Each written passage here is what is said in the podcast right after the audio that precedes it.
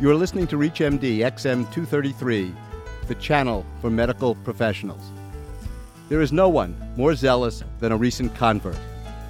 No one, in my experience as a practicing pediatrician, is more susceptible to suggestion than new parents. And today, new parents are increasingly embracing holistic newborn care. What is a doctor to do to answer their far out questions? Welcome to the Clinician Roundtable. I am Dr. Bill Rutenberg, your host, and with me today is Dr. Lawrence Rosen. Dr. Rosen is a nationally recognized expert in pediatric integrative medicine. He is the chair of the Integrative Pediatrics Council and a founding member of the American Academy of Pediatrics section on complementary, holistic, and integrative medicine. He is a consultant at the Children's Hospital at Hackensack University Medical Center in New Jersey. Today, we are discussing holistic newborn care. Good day, Larry. I'd like to thank you for joining us today. Thank you for having me. In my experience of 25 years in pediatrics, I'm seeing more and more parents bringing their newborns to my office and telling me they want to raise their child holistically. As I roll my eyes towards the ceiling, I hope that, like when I open up the refrigerator door, the light goes on. What do I tell them? What is holistic newborn care? Well, it's good. I mean, it, it, it does, of course, it depends on how you want to define that. And I think it means something different to everyone. It does have holistic and holism as sort of a new agey connotation. I think what parents are looking for today, and I think what they mean generally, is an approach that's a philosophy, and it, and holistic and integrative medicine are one and the same. They're looking to partner with their pediatricians. Parents are much more interested in being actively involved. They're looking for natural solutions to problems. They're asking questions about many of the conventional therapies that we have. They read in the news about difficulties with, with medications. They're interested in in health and wellness and preventive medicine, and I think that's what they generally mean. How do you guide them on a path to wellness? I think it's a that that to me is one of the greatest challenges in pediatrics today. You know, we are a profession that prides ourselves on prevention, you know, more so than any discipline within medicine.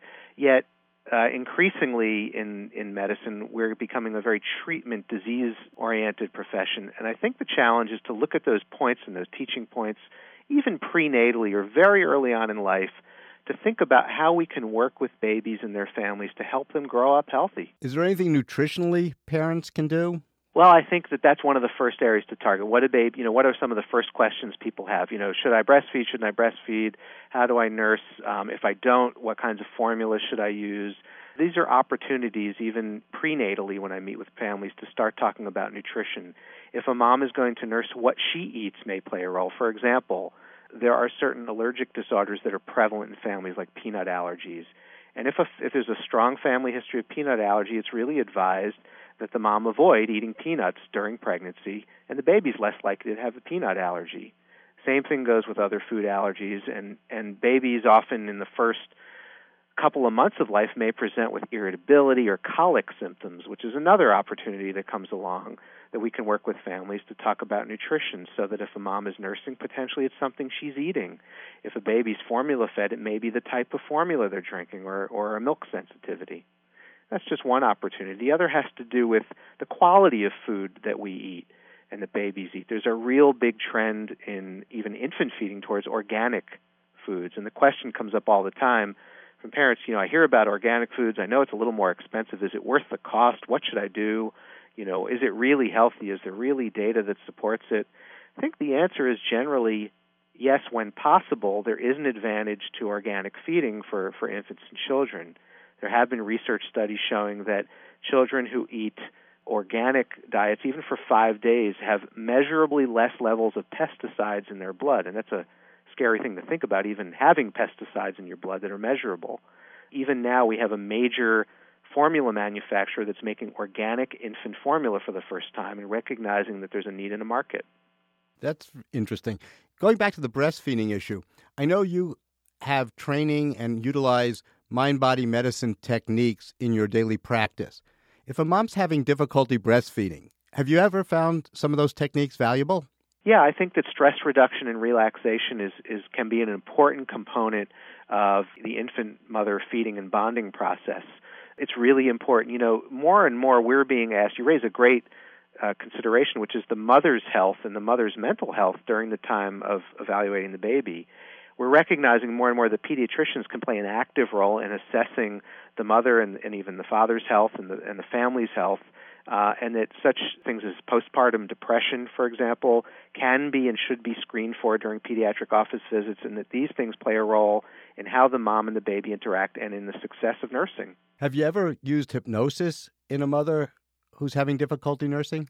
I have specifically used uh, guided imagery, breathing techniques, and hypnosis, and I also have worked with lactation consultants you know specialists who work with the moms together some of them are trained in these techniques and together we can really institute a good plan.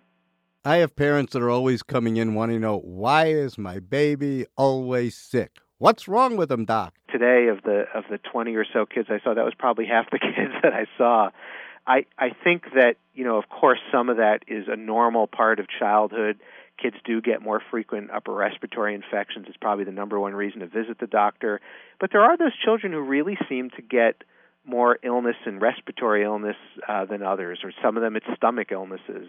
And I think, you know, it depends on the the way you're trained. In certain cultures, like Chinese medicine, obviously there are different temperaments or types um, that we recognize, and children have their vulnerabilities.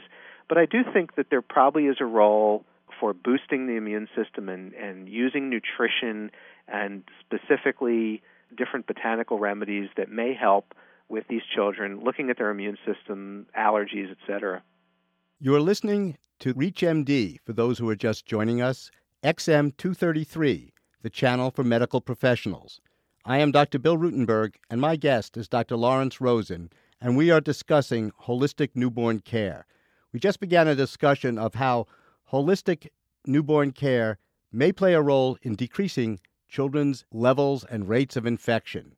Larry, where have you seen the best immune boost from some of the things you've done in your practice? Well, you know, it's interesting. I think you know, when we think of it from um, really, you know, the evidence perspective, um, it's mixed. Uh, if you look at echinacea, which is probably the most commonly used herb for immune support in children, there's mixed data. There were there are two reports that came out of the same study group in, in Seattle. One showed that, uh, you know, in this small study, that echinacea was really not effective in in shortening the course of upper respiratory illness, which is what we thought it always has done. The other one showed that in the same group of kids, it did seem to prevent when used during the winter time, and, and those kids had less colds, which is sort of counterintuitive to those of us that that um, use echinacea. I think the jury is out, and I think it poses the difficulties about using herbal medicines in terms of quality control and safety and efficacy. One of the things I do use frequently, you know, you bring up colds, but ear infections are also really a common thing that we see. And I think there's a real concern about overuse of antibiotics for ear infections. So that when I look at a child who has an ear infection, I first try um, herbal eardrops. There's a mixture of different herbs such as garlic and garlic and mullein and an olive oil base or oil base that's really very, been shown to be very effective for pain and, and management of ear infections. So it's just a, an area where botanical medicine can come into play. Herbs are very popular, and you discussed echinacea. Are you concerned about the fact that they're unregulated? I am concerned. I think that it's a slippery slope, though. I think that, eh, you know, in an ideal world, we would feel comfortable that the quality of the products was excellent, that we could trust. On the other hand, I think that we can run to the other gamut, which is that nutritionals and herbals may come to the point where if they're held to a standard that may not be met, that we may run into trouble in terms of the regulation. I think overall, I, the way that I would have it would be that we would be able to advise families and parents that the therapies are safe and that they're reliable. Whether they're effective or not is a, is a question that you know research is going to have to answer. What about the issue of drug interactions? Herbs are pharmaceutical agents. Absolutely, and I think the idea that natural means safe is obviously not correct. Um, there are numerous examples of, of nutritionals and supplements and botanicals that can affect bleeding time, for example, whether it's St. John's wort or um, certain you know omega-3 fatty acids or other herbs. Um, so that if we have children going in for surgery, there have been numerous studies looking at asking kids going into surgery if they're using herbals and the potential interactions with anesthetics or other um, agents, we have to be really careful. We have to ask those questions. I think that's one of the primary points. There's the old saying, buyer beware. Are there medicine men and profiteers out there deluding and bilking the public out of millions of dollars for these products, many of which have no proven values? I know that there are. It really puts a great onus on us as practitioners, integrative practitioners, to walk that line carefully and to say, you know what, we, we are looking at uh, no differently than in conventional medicine, looking at both unconventional and conventional therapies that parents really need to be careful, have great communication with their pediatricians, have an open dialogue from both sides of the coin. To change our topic a little bit, is co sleeping an issue you deal with as part of holistic newborn care? Yes, I think the families that seek out um, holistic pediatricians tend to be more interested in co sleeping, the practice of having the infant sleep in the bed with parents or near the bed the conventional concern about that, and that's been written about by the American Academy of Pediatrics, is that the incidence of sudden infant death syndrome may be affected by sleeping position with, with parents. The only data that I've seen that's compelling, though, is that co sleeping really may be dangerous if the parents smoke. And that's really something, you know, clearly we should advise against that no matter what, but that may be an issue. But in general, I think that the the jury's out, and you know, you get into um, counseling about cultural practices and what's normal, and in many cultures, co-sleeping with babies is really the norm and really helps to increase breastfeeding, which is healthy. So, you know, it's a, it's a very complex issue. If you were going to give our clinicians the bullets on major points to give a family that wants to raise their child holistically, what would you tell them to do?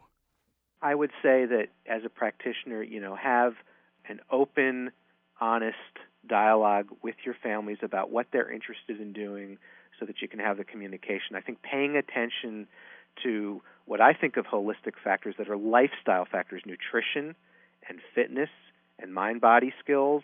That doesn't have to involve any alternative medicine, but these are just good guidelines for life those are the ways through for common dialogue and, and commonality, and I think those are the most important things.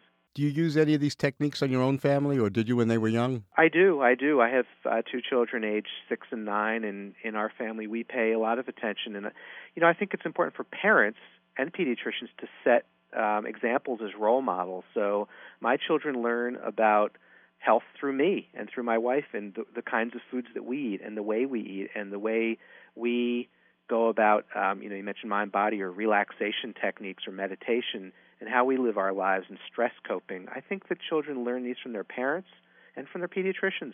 And I want very much to thank Dr. Lawrence Rosen, who has been our guest, and we have been discussing holistic newborn care. I am Dr. Bill Rutenberg.